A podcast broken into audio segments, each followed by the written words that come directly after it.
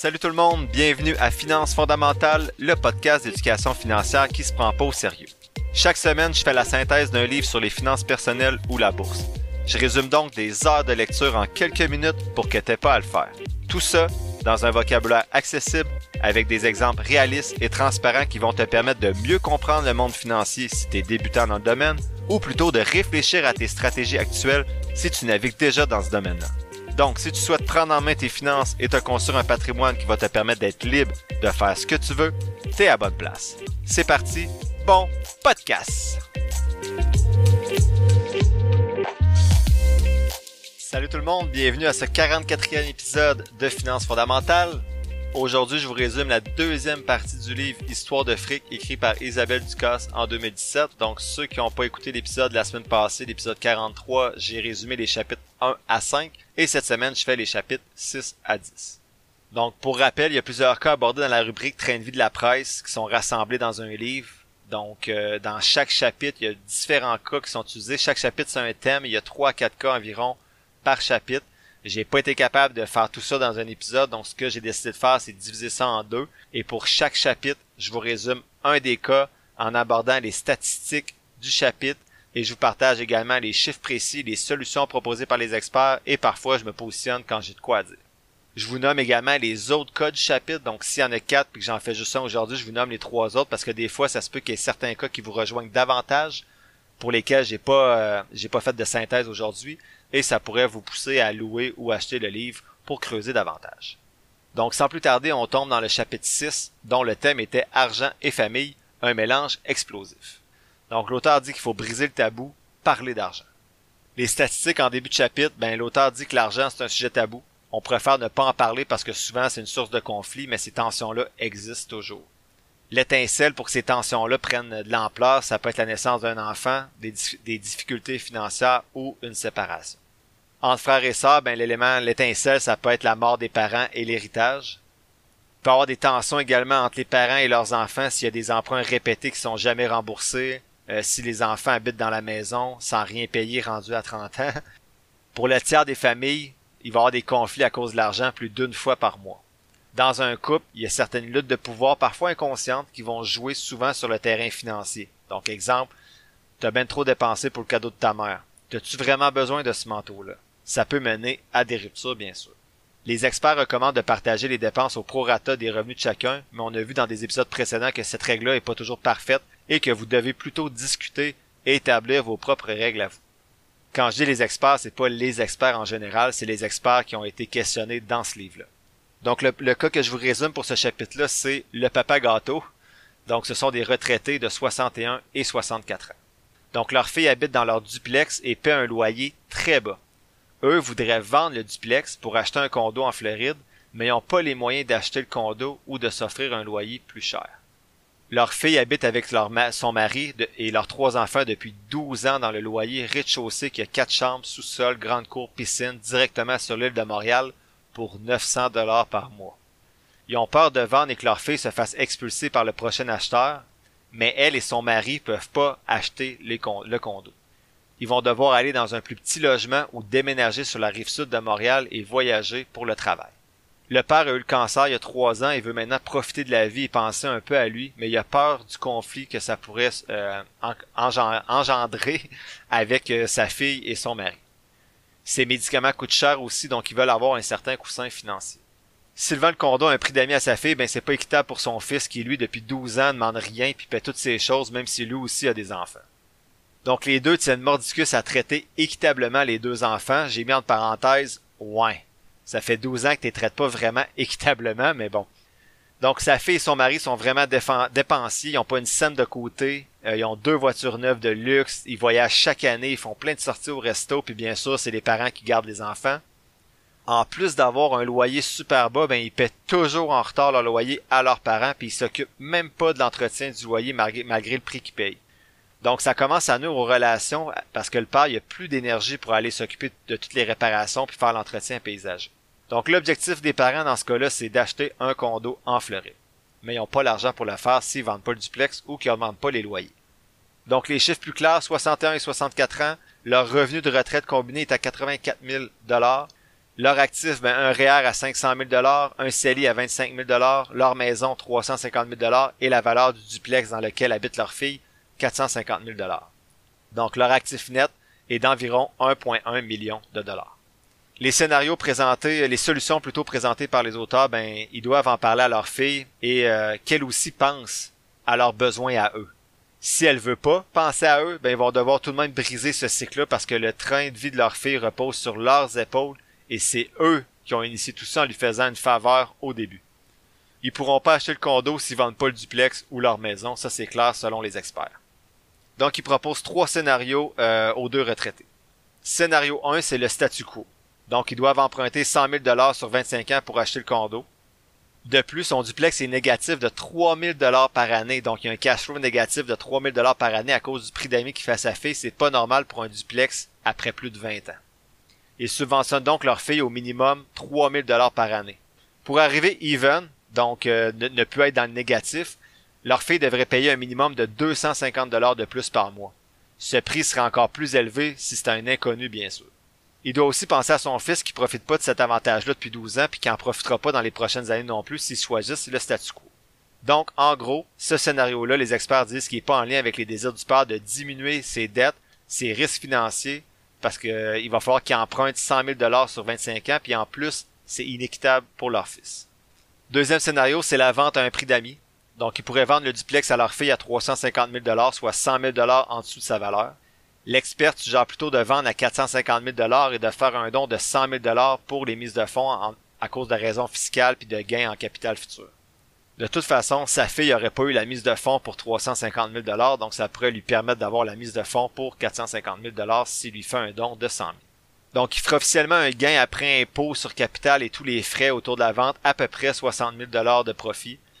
Donc, si le condo est 100 000 en Floride, il faut quand même qu'ils prennent 25 000 dollars dans leur CELI puis qu'ils aillent chercher d'autres argent à peu près euh, 25 000 dollars pour payer la, différence, mais ils arrêtent quand même de perdre 3 000 dollars par année avec le duplex.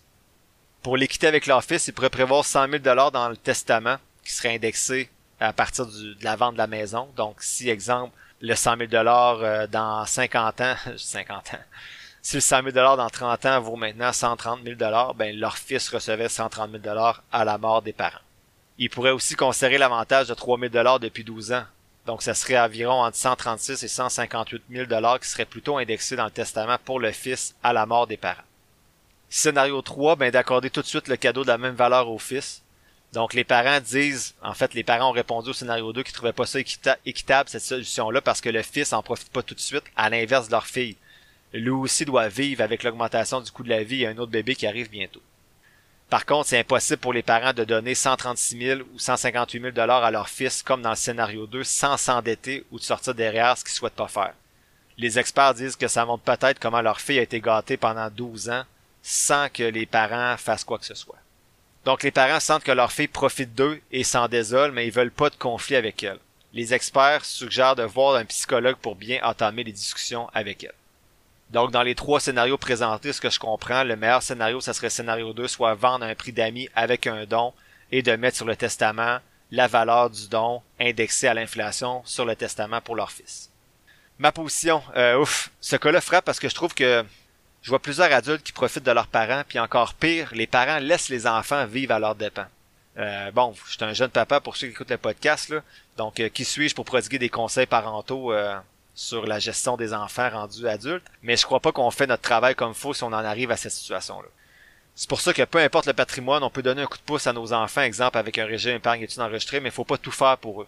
Donc on l'a vu notamment dans les épisodes des dernières semaines où on parlait d'argent et d'enfants qu'il faut pas non plus tout donner tout cuit dans le bec à nos enfants parce que ça les aide pas, au contraire.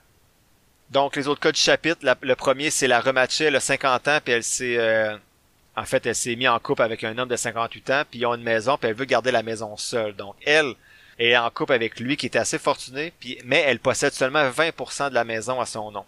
Donc, dans le testament de monsieur, lui, lègue tous ses biens à ses enfants parce qu'il veut pas dissoudre le patrimoine familial avec madame qui vient juste de joindre à sa vie. On peut peut-être comprendre ça un petit peu. Elle trouve ça injuste et veut la maison lorsqu'il va mourir. ça se dit bien comme ça. Euh, c'est quoi ses options? Donc la valeur de la maison, c'est 600 000, puis elle est en couple avec lui depuis 15 ans quand même. Deuxième cas, c'est le rapace. Donc sa, la mère a 68 ans, puis elle est veuve. Il y a un fils qui veut sa part dans la vente de la maison des parents. Donc elle voulait le divorce, mais son, son mari n'acceptait pas, puis finalement il est mort du cancer. Donc elle a vendu la maison 15 ans plus tard, puis son fils veut le tiers de la moitié de la maison parce que c'était à son père. Donc lui finalement la maison, on va dire qu'elle vaut 600 000. Il y a un 300 000 qui aurait été à son père puis son trois enfants, donc il veut la moitié du 300 000. Il veut 100 000, soit le 1 sixième de la maison. Les filles, elles, veulent rien toutes Les deux autres filles, ben ils s'en foutent, ils veulent pas d'argent sur la vente de la maison. Septième chapitre, le thème c'est rêver les pieds sur terre. Donc, selon l'auteur, des projets, ça se planifie. Il n'y a aucune statistique pour ce chapitre-là. Et le cas que j'ai retenu s'appelle les Globetrotters. Donc, ils ont 42 et 44 ans. Et ils ont deux enfants de 16 et 18 ans. Ils veulent voyager et profiter de leur véhicule récréatif tout de suite au risque de se bercer à la retraite. Donc, leur objectif, c'est faire un road trip de six mois aux États-Unis dans trois ans. Est-ce qu'ils peuvent se le permettre avec leur salaire et leur, euh, leur actif actuel? il prévoit des coûts à 50 000 dollars, mais il a peur d'oublier des détails et euh, il a peur d'oublier des impacts potentiels sur ses finances. Il épargnerait pour ce road trip-là, mais il prendrait également 20 000 dollars dans son REER. Donc pour les chiffres plus clairs, 42-44 ans avec deux ados, ils ont des revenus combinés de 143 000 dollars et un actif net de 164 000 dollars.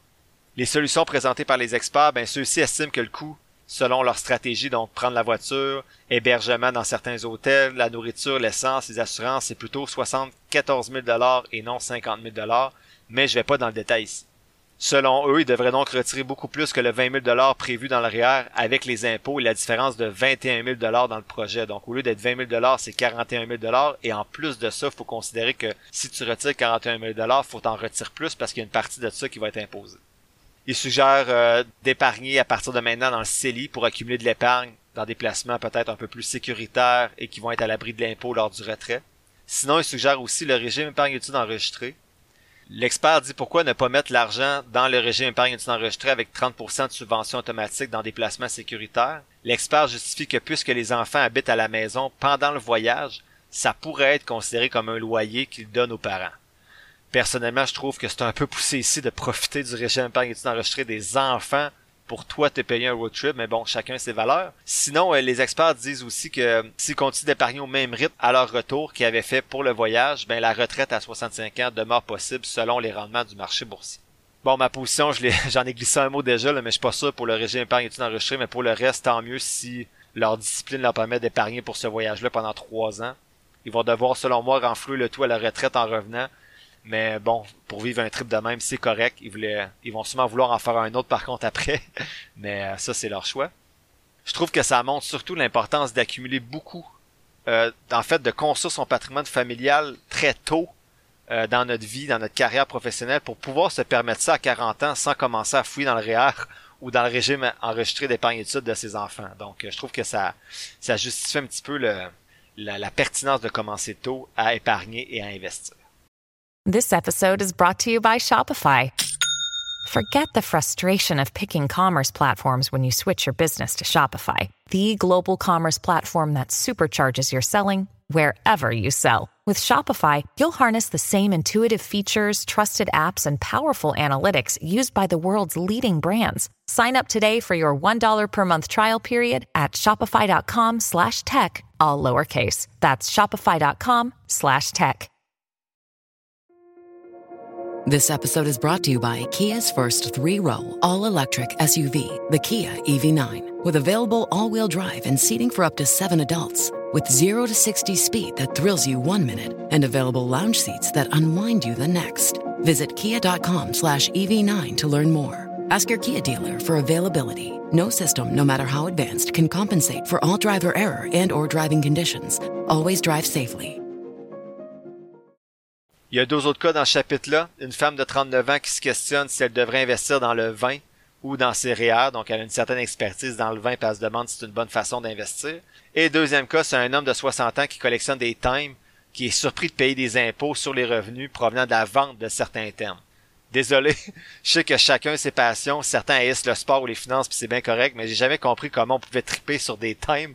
Bref, la philatélie ne me rejoint pas beaucoup. Euh, je me rappelle d'un monsieur en deuxième année, je pense qu'il était venu me partager cette passion-là en classe, puis déjà là, je me disais, what the fuck, ça sert à quoi? Mais bon, désolé euh, pour les philatélistes auditeurs, vous devrez me partager votre passion pour que je la comprenne un peu mieux euh, dans le futur. Sinon, chapitre 8, assurer ses arrières, l'auteur dit qu'il faut prendre des précautions pour éviter le pire en cas de malheur. Les statistiques du chapitre, ben, l'auteur dit qu'il faut pas trop s'assurer, mais pas non plus ne pas assez s'assurer. Elle donne l'exemple d'un travailleur autonome de 30 ans, donc lui aurait besoin d'une assurance invalidité, c'est incontournable pour protéger son revenu. Par contre, l'assurance vie et le solde de crédit, ben, c'est un peu superflu. Après sa mort, s'il y a des dettes plus élevées que les actifs, ben, la famille peut tout simplement refuser son héritage. Sinon, l'autre exemple, c'est Maud et Antoine, 39 et 37 ans, qui sont conjoints de fait et parents de deux enfants. Ils sont salariés. Donc pour eux, l'assurance vie est incontournable pour subvenir aux besoins de la famille en cas de pépin. L'assurance invalidité aussi est incontournable pour éviter la faillite en cas de dépression, par exemple, quoi que ce soit. En gros, ils ont du monde à protéger. Donc assurance vie, assurance invalidité, c'est important. Sinon, il y a d'autres choses qui sont superflues, comme l'assurance vie pour les enfants. Ben, c'est pas superflu, mais il y a plein d'autres choses à maximiser avant. Et si on regarde ça froidement, c'est l'auteur qui dit ça, ben, un enfant, c'est pas un revenu, c'est une dépense. Donc, s'il meurt financièrement, à moins de s'occuper à travailler, ce qui peut bien sûr arriver, ben t'as pas nécessairement des tes revenus descendent pas nécessairement. L'assurance hypothèque aussi, ils disent que c'est mieux de magasiner des assurances vie et invalidité parce que l'assurance hypothèque est toujours chère pour rien. Euh, ça protège la banque parce que la prime va rester la même même si ton prêt diminue. Donc c'est le pire produit les assurances hypothèques, vous prenez jamais ça. Et il parle également d'assurance mort accidentelle que ça double la prime, mais bon, je connais pas ça ben ben euh, l'assurance mort accidentelle. Sinon, euh, le troisième cas qu'elle présente en introduction, c'est Angélique, 67 ans, et Raoul, 69 ans, qui sont mariés, qui ont trois enfants adultes, la maison est payée, sont retraités. Il n'y a aucun incontournable pour eux. Donc, facultatif, ça pourrait être une assurance soins longue durée au cas où. Et ce qui est superflu, ben, c'est assurance maladie grave. Donc, il y a 20 maladies que ça couvre environ. Pour les experts, ça, c'est superflu. L'auteur mentionne des risques que je trouve intéressants. Vous avez une chance sur 1200 d'avoir un incendie dans votre maison une chance sur 240 d'avoir une collision de voiture, une chance sur 14 de mourir avant 65 ans, une chance sur 5 d'être invalide 3 mois avant 65 ans, ben, pendant 3 mois avant l'âge de 65 ans plutôt, et une chance sur 3 d'avoir une maladie grave. Elle dit que 79% des Québécois qui détiennent une assurance vie, c'est bien, 30% seulement une assurance invalidité et 4% une assurance maladie grave. Il y a 15,6 milliards qui ont été payés en prime en 2011 et il y a seulement 7,1 milliards qui ont été versés en réclamation. Donc l'assurance, euh, les, compagnies d'assurance ont gardé la moitié de l'argent reçu et ont seulement retourné la moitié aux personnes assurées. Donc les assurances, ça sert seulement à se couvrir le derrière, c'est pas un investissement. Comment planifier notre fin? Ben je vous laisse creuser un peu plus, mais euh, l'auteur parle de testament, d'avoir euh, un fonds d'urgence parce que le compte conjoint va être gelé à la mort de l'autre personne. Je pense que les règles ont changé depuis l'écriture du livre, mais je suis plus certain de ce que j'ai entendu récemment dans, le podcast de Pierre-Yves McSween. Et également, assurez-vous que l'autre personne a accès à vos données personnelles. Donc, exemple, tous vos mots de passe. Euh, quand j'ai lu ça, je me suis tourné vers ma blonde à ce moment-là. On était à Punta Cana, justement. Et j'ai dit où étaient tout cachés mes mots de passe. Donc, j'ai hâte de voir si mon compte en banque, dans quelques mois, va toujours être euh, plein. Sinon, elle dit, ben, diminuer ben, bien vivant. Elle parle du mandat en cas d'inaptitude. Donc, s'il y a des décisions importantes à prendre, vous n'êtes pas en mesure de les prendre, qui les prend. Donc, ça fait partie de, tout ce qui est autour du testament aussi. Donc, le cas retenu pour ce chapitre-là s'appelle les patients impatients, donc 59 et 66 ans, sont allés au privé pour leur santé au lieu d'attendre pour le public. Donc, euh, elle avait mal au genou ou lui, je me rappelle plus, puis l'autre avait une dégénérescence euh, maculaire de l'œil. Donc, ça a fait des petits trous dans leurs finances. Donc, euh, 4100 et 2500 dollars de dépenses euh, au total. Ils ont emprunté au crédit, puis trois ans plus tard, ben elle a perdu son emploi avec une mince rente de 2000 dollars par année. Donc, les chiffres plus clairs, elle, Corinne, a 59 ans puis 2000 dollars par année de rente. Et lui, a 66 ans et une retraite de revenus de 49 000 dollars. Il a des REER de 75 000 dollars. Ils ont une maison de 350 000 dollars, une dette auto de d'à peu près 40 000 dollars, une marge de crédit pour les soins que je viens de parler de 9 000 dollars maintenant, et leur actif net après tout ça est à 379 000 dollars au début, je me questionnais pourquoi ils payaient pas leur dette avec leur dette de 9000 dollars de soins ou de voitures avec leur actif net de 379 000 dollars ça les dérange, mais je me rends compte que leur actif, c'est surtout une maison et des REER, donc s'ils retirent trop, sont imposés, donc ça augmente le coût finalement du remboursement de la dette. Mais si on m'oublie un peu pour on solutions présentées par les experts, ben eux ils disent de puiser dans le REER, c'est pas bon pour payer la dette parce qu'ils vont devoir retirer 15 000 au lieu de 9 000. Donc on était connectés, moi et les experts. Donc leur REER, c'est leur seul coussin de sécurité aussi. Donc ce qu'ils suggèrent, c'est prendre la marge hypothécaire pour avoir un taux d'intérêt plus faible euh, que l'intérêt de la dette d'auto ou de la marge de crédit. Ensuite, ben, il faudrait qu'ils voient leur budget. Notamment, ils ont fait le cadeau d'une voiture neuve à leur fils qui leur coûte 300 dollars par mois. Est-ce que c'était nécessaire à voir? Sinon, ils pourraient travailler temps partiel pour rembourser leurs dettes parce qu'ils veulent aider leur fils tout de suite au détriment de son héritage plus tard, au pire, donc avoir leurs décisions qu'eux vont prendre dans leur situation. J'ai pas nécessairement de position personnelle par rapport à ça, euh, donc euh, je me tais et je passe tout de suite aux autres cas du chapitre. Donc il y avait deux autres cas dans ce chapitre-là. Le premier c'était l'inquiète. Elle a pris des assurances soins longue durée à 57 ans. Elle voulait pas devenir un fardeau pour ses enfants, mais son assurance gruge 104 dollars par mois. Elle questionne donc la pertinence de cette assurance-là dans sa situation. Deuxième cas, c'était les aidants naturels. Donc, ils ont deux enfants handicapés avec une fiducie. Les parents euh, ont 70 ans, ils veulent pas leur verser directement l'héritage. Donc, ils ont besoin d'un expert pour donner une solution d'avoir une fiducie pour leurs deux enfants handicapés adultes. Neuvième chapitre, le thème c'était l'amour ne rime pas avec toujours. Donc, l'auteur dit qu'on doit se on doit pas se retrouver à la rue si les chemins se séparent dans une relation amoureuse. Juste une statistique en début de chapitre, c'est que séparation, mariage, visite conjointe fait, donc elle dit que c'est plus sécuritaire d'être marié quand on se sépare, mais dans le livre, on dit qu'il y a des pourparlers pour protéger les conjoints de fait. Je peux pas vous en dire plus où ça en est actuellement, j'ai pas lu sur ça récemment. Le cas que j'ai retenu, c'est le radin. Donc, il y a 38 ans, c'est un pompier divorcé puis qui a une fille de 14 ans. Donc, il est en instance de divorce puis qui est inquiet de devoir partager son régime de retraite qui est assez garni avec son ex tout comme c'est REER que lui seul a contribué depuis le début alors qu'elle dépensait donc à s'acheter des voitures neuves de luxe, même si lui lui demandait d'en mettre de côté aussi. La fille est wise, elle savait peut-être que les REER ça se sépare en deux, mais pas les CELI. Donc lui, il est amer devant cette situation-là de, de, devoir donner 100 000 dollars de son régime de retraite, plus la moitié de ses REER que lui a tout contribué seul, plus la moitié de la maison qu'il a payé tout seul, plus donner une pension pour sa fille. Il se demande donc s'il n'y a pas d'autre moyen de compenser son ex sans que ça lui coûte autant. Donc, sans avoir lu la réponse des experts, je peux déjà prévoir que non, sauf si elle accepte de laisser aller des choses qui arrivent rarement dans des séparations qui se terminent mal. Donc, les chiffres plus clairs, le revenu de Michel, 38 ans, c'est 75 000 par année. Il y a un REER de 40 000 qu'il devra partager en deux. Il y a un fonds de pension d'environ 180 000 qui devra séparer en deux et il y a une maison de 235 000 avec une hypothèque restante de 180 000 Il y a des dettes de crédit de 15 000 donc son actif net est à 257 000 environ. Son ex, elle, a un revenu de 25 000 et a aucun actif, aucun passif. Les solutions présentées, ben, les auteurs disent que les fonds peuvent venir, peuvent venir d'ailleurs que son régime de retraite, mais le montant doit être payé d'une manière ou d'une autre à son ex. Ils disent que ça peut être négocié, mais faut pas, on n'est pas obligé toujours de tout couper en deux, mais il va devoir payer environ 136 000 dollars assurément. Sans compter la pension pour sa fille, ouch, il va tout de même avoir une rente de 50 000 dollars à 55 ans, ce qui est pas si mal. Ma position, ben faites en sorte de pas être amer si vous vous séparez, planifiez vos choses équitablement tout de suite pendant que ça va bien dans votre couple, investissez dans votre CELI avant si vous doutez de votre relation. Il y a deux autres cas dans le chapitre, donc, euh, une femme de 44 ans qui se sépare de son mari et la séparation se passe pas vraiment bien et les frais d'avocat s'élèvent à 80 000 dollars et leurs problèmes sont pas encore réglés.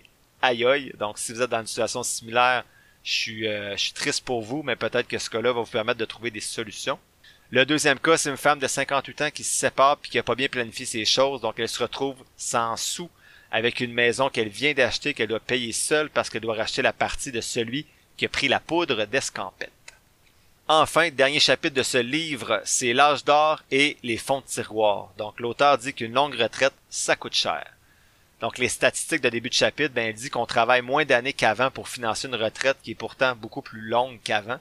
Malheureusement, on épargne aussi de moins en moins tout en étant de plus en plus endetté. Donc en 80, comme j'avais dit dans l'épisode précédent ou un autre, euh, l'épargne moyenne est de 20% du revenu en 80, alors qu'en 2013, on est rendu à 5% du revenu et c'est encore pire euh, en 2023 de ce que j'ai entendu, on est rendu à 2-3%.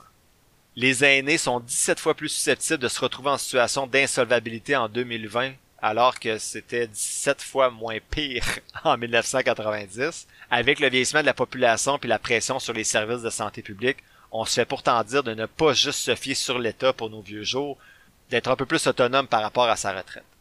Il y a une hausse des dettes de consommation aussi, donc les ménages de 65 ans et plus qui sont endettés. Donc en 2016, c'est maintenant 50% des ménages de 65 ans et plus qui sont endettés alors que c'était 30% en 2001. Donc le cas que j'ai retenu pour ce thème-là, c'est les endettés invétérés. Donc ce sont deux retraités de 66 et 75 ans Euh, ils ont voyagé beaucoup en véhicule récréatif en Floride, dans les campings du Québec, en Europe, et en ont profité et ils regrettent absolument rien. Mais ils ont maintenant une dette de 100 000 dollars à régler et ils savent pas comment. Ils ont notamment 40 000 dollars sur une carte de crédit. Aïe. Ils ont souvent acheté puis euh, vendu des véhicules récréatifs différents avec des bulles de financement qui revendaient à perte et ils ont déjà vendu leur maison pour voyager, mais là, lui, à 75 ans, a dû recommencer à travailler au salaire minimum pour payer les dettes et l'appartement. Donc les chiffres plus clairs, ils ont 66 et 75 ans. Ils ont un revenu mensuel de 5 900 dollars quand même, mais ils ont des dettes mensuelles de 4 900 dollars. Donc il leur reste seulement 1000 dollars pour payer l'appartement, la nourriture, les autres loisirs, ils n'ont aucun REER et aucun CELI à 66 et 75 ans. Avec un logement de 1000 dollars par mois, les experts disent que c'est pas cher. Avec des revenus et des dettes normales, il aurait dû y arriver. Ils ont mis sur crédit des dépenses probablement inutiles qu'on n'a pas les informations. Euh, exemple du resto, du linge, ou qui sont exagérés. Exemple 200 dollars d'épicerie par semaine pour deux personnes aînées, deux cellulaires neufs de l'année. Donc il y a eu des dépenses déraisonnables du point de vue des experts. Donc, il n'y a pas de miracle à faire. Ils doivent diminuer leurs dépenses, mais sont quand même dans marde. S'ils vendent leur véhicule récréatif, ils arrivent juste, mais ils n'ont plus de loisirs. Donc, selon l'expert, ils doivent assurément vendre le VR, même si ça les rend tristes. Ils pensent même pas que la valeur actuelle du VR peut permettre de rembourser un prêt de 69 000 Sinon, s'ils veulent sauver le VR, ben, ils doivent s'entendre avec leurs créanciers pour diminuer les intérêts à payer et payer moins cher mensuellement. Donc, les créanciers sont gagnants, sinon il pourrait y avoir faillite ça, pourrait diminuer presque de moitié leur mensualité, mais il manque quand même 400 dollars par mois. Donc, elle aussi devra peut-être faire du travail à temps partiel un bout de temps, que les dettes soient remboursées, soit à peu près en 5 ans. Sinon, ben, ils doivent réduire certaines dépenses comme le voyage de 3 mois chaque année en Floride.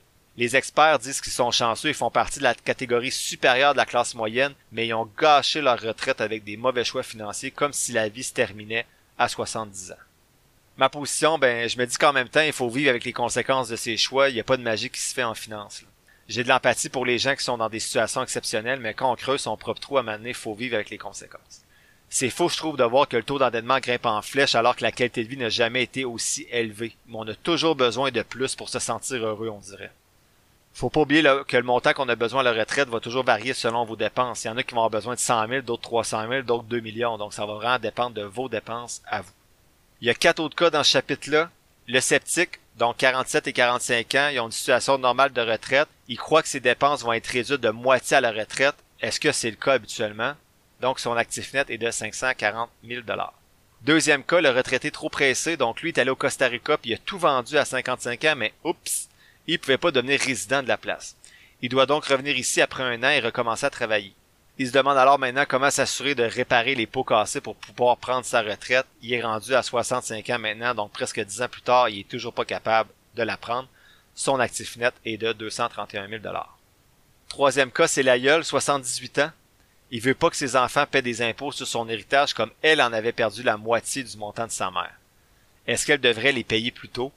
On peut pas échapper à l'impôt, donc son actif net est de 650 000 Quatrième cas, l'épuisé. Elle veut travailler 4 jours par semaine à 57 ans et cherche à voir selon ses chiffres si c'est réaliste. Son actif net actuel est à 588 000 Et enfin, cinquième et dernier cas, je vous ai menti, c'était pas 4, c'était 5. Les pigistes, donc 60 et 56 ans, donc ils sont à l'âge de la retraite, ils veulent, en fait, ils veulent prendre leur retraite à 60 et 75 ans. Lui veut travailler encore longtemps, donc assez tard, et elle non, elle veut arrêter dans 4 ans. Donc elle se demande s'ils peuvent se permettre de quitter plus tôt leur travail selon les chiffres qu'ils ont.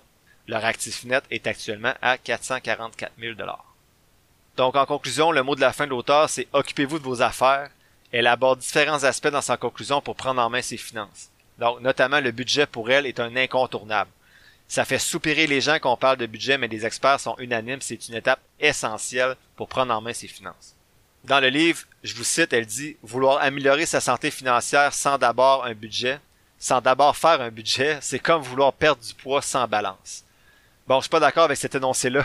On peut perdre du poids en courant chaque jour 10 km, même si on se pèse pas, bien au contraire, je trouve. On focus alors sur le processus et non sur les objectifs, donc voir l'épisode 31 euh, de la synthèse d'Atomic Habits. Donc pour moi, c'est pareil que les finances, je pense. Si on est rigoureux dans notre processus de faire, exemple, 20% de notre salaire net en virement automatique dans des FNB passifs indiciels, ben pour moi, le budget est moins essentiel. Donc il y a deux façons de faire, mais le budget est essentiel si t'es pas capable d'épargner, ça c'est sûr. Donc, elle propose également des idées de résolution financière, donc faire des choix. Est-ce que tu as besoin de massage, de restaurant, de tous les abonnements de télé que tu as, de tes transports, d'avoir deux voitures? Elle suggère également d'éviter de prendre des de prendre ses désirs pour des besoins. Et enfin, avoir un maximum de plaisir pour un minimum de dépenses. Donc, chercher plutôt l'effet de rareté. Donc, si tu vas au resto à chaque semaine ou si tu vas une fois par mois, tu vas peut-être plus en profiter. Euh, calculer le coût en nombre d'heures également. Donc, ok, si je vais au resto euh, ce vendredi, si je vais à chaque vendredi, ça me coûte combien d'heures finalement par semaine à mon travail pour me permettre ce luxe-là? Donc, c'est des petits trucs qu'elle donne. Sinon, les gestes payants, ben, épargner, se payer en premier, automatiser l'épargne, limiter vos dépenses, fixez-vous des objectifs réalistes, payez vos dettes, ayez un coussin financier, réfléchissez avant d'acheter, évitez le crédit et informez-vous sur les différents produits financiers dans lesquels vous placez votre argent. Elle parle également de conseiller financier, donc elle se questionne, est-ce que votre conseiller financier vous conseille vraiment? Elle donne l'exemple de Martine et François qui sont consternés que leur nouveau conseiller, qui a été recommandé par une connaissance, transfère tout leur placement et suggère de prendre plus de REER alors qu'ils ont des dettes à 18% sur leur carte de crédit. Elle dit bien sûr que comme dans tout, il y a d'excellents conseillers puis des moins bons. Les planificateurs financiers sont les mieux placés pour vous conseiller notamment, mais malheureusement, très peu sont indépendants. Ceux indépendants réservent parfois leurs services uniquement à des gens un peu plus fortunés. Donc l'auteur partage qu'un expert, qui était Robert Pouliot, croit que ça devrait être comme les médecins de famille, que les conseils donnés soient faits de manière indépendante pour la bonne santé financière de tous. Donc aucune vente de produits plus que d'autres, juste ce qu'il y a de mieux pour le patient ou le client dans notre cas quand on vous appelle le 27 février pour investir dans votre IR, c'est difficile d'avoir le portrait global de votre situation. Je trouve cette idée-là intéressante, donc d'avoir des conseillers financiers comme des médecins de famille. Tout le monde devrait avoir un conseiller financier qui est indépendant. Euh, bon, c'est réaliste, mais c'est quand même intéressant comme idée. Sinon, le livre de façon générale est super intéressant aussi. Il est concret avec des cas réalistes et il est québécois. J'ai dévoré ce livre-là en quelques heures sur les plages de Punta Cana. Donc, je vous invite à lire si certains cas non détaillés ont piqué votre curiosité depuis les deux derniers épisodes. C'est tellement facile à suivre ce livre-là. Il y a 10 chapitres avec 2 à 6 cas par chapitre, 3-4 pages par cas. Les chiffres sont clairs, donc c'est vraiment pas compliqué à lire. Moi, ça me réconforte un peu que je suis sur la bonne voie avec mes habitudes financières actuelles et qu'il faut que je garde le cap pour avoir cette liberté-là de faire ce que je veux, quand je veux, quand je vais être rendu un peu plus vieux. Qu'est-ce que je retiens du livre? Bon, on voit que le revenu change rien. Il y a des gens avec 300 000 dollars de revenus qui terminent avec le même actif net que ceux qui en ont fait 40 000 toute leur vie. Ce qui m'a marqué du livre aussi, c'est de voir que la majorité des cas qui se questionnent sur leurs finances sont en haut de 40 ans et sont dans marde. Je trouve que ça montre l'importance de s'intéresser à ses finances avant d'être proche de la retraite et d'avoir la tête dans l'eau. Donc, développez rapidement votre littératie financière pour commencer à prendre en main vos finances le plus tôt possible. La semaine prochaine, je fais la synthèse du livre de Danny Provo qui a été écrit en 2021 qui s'intitule As-tu réglé ça?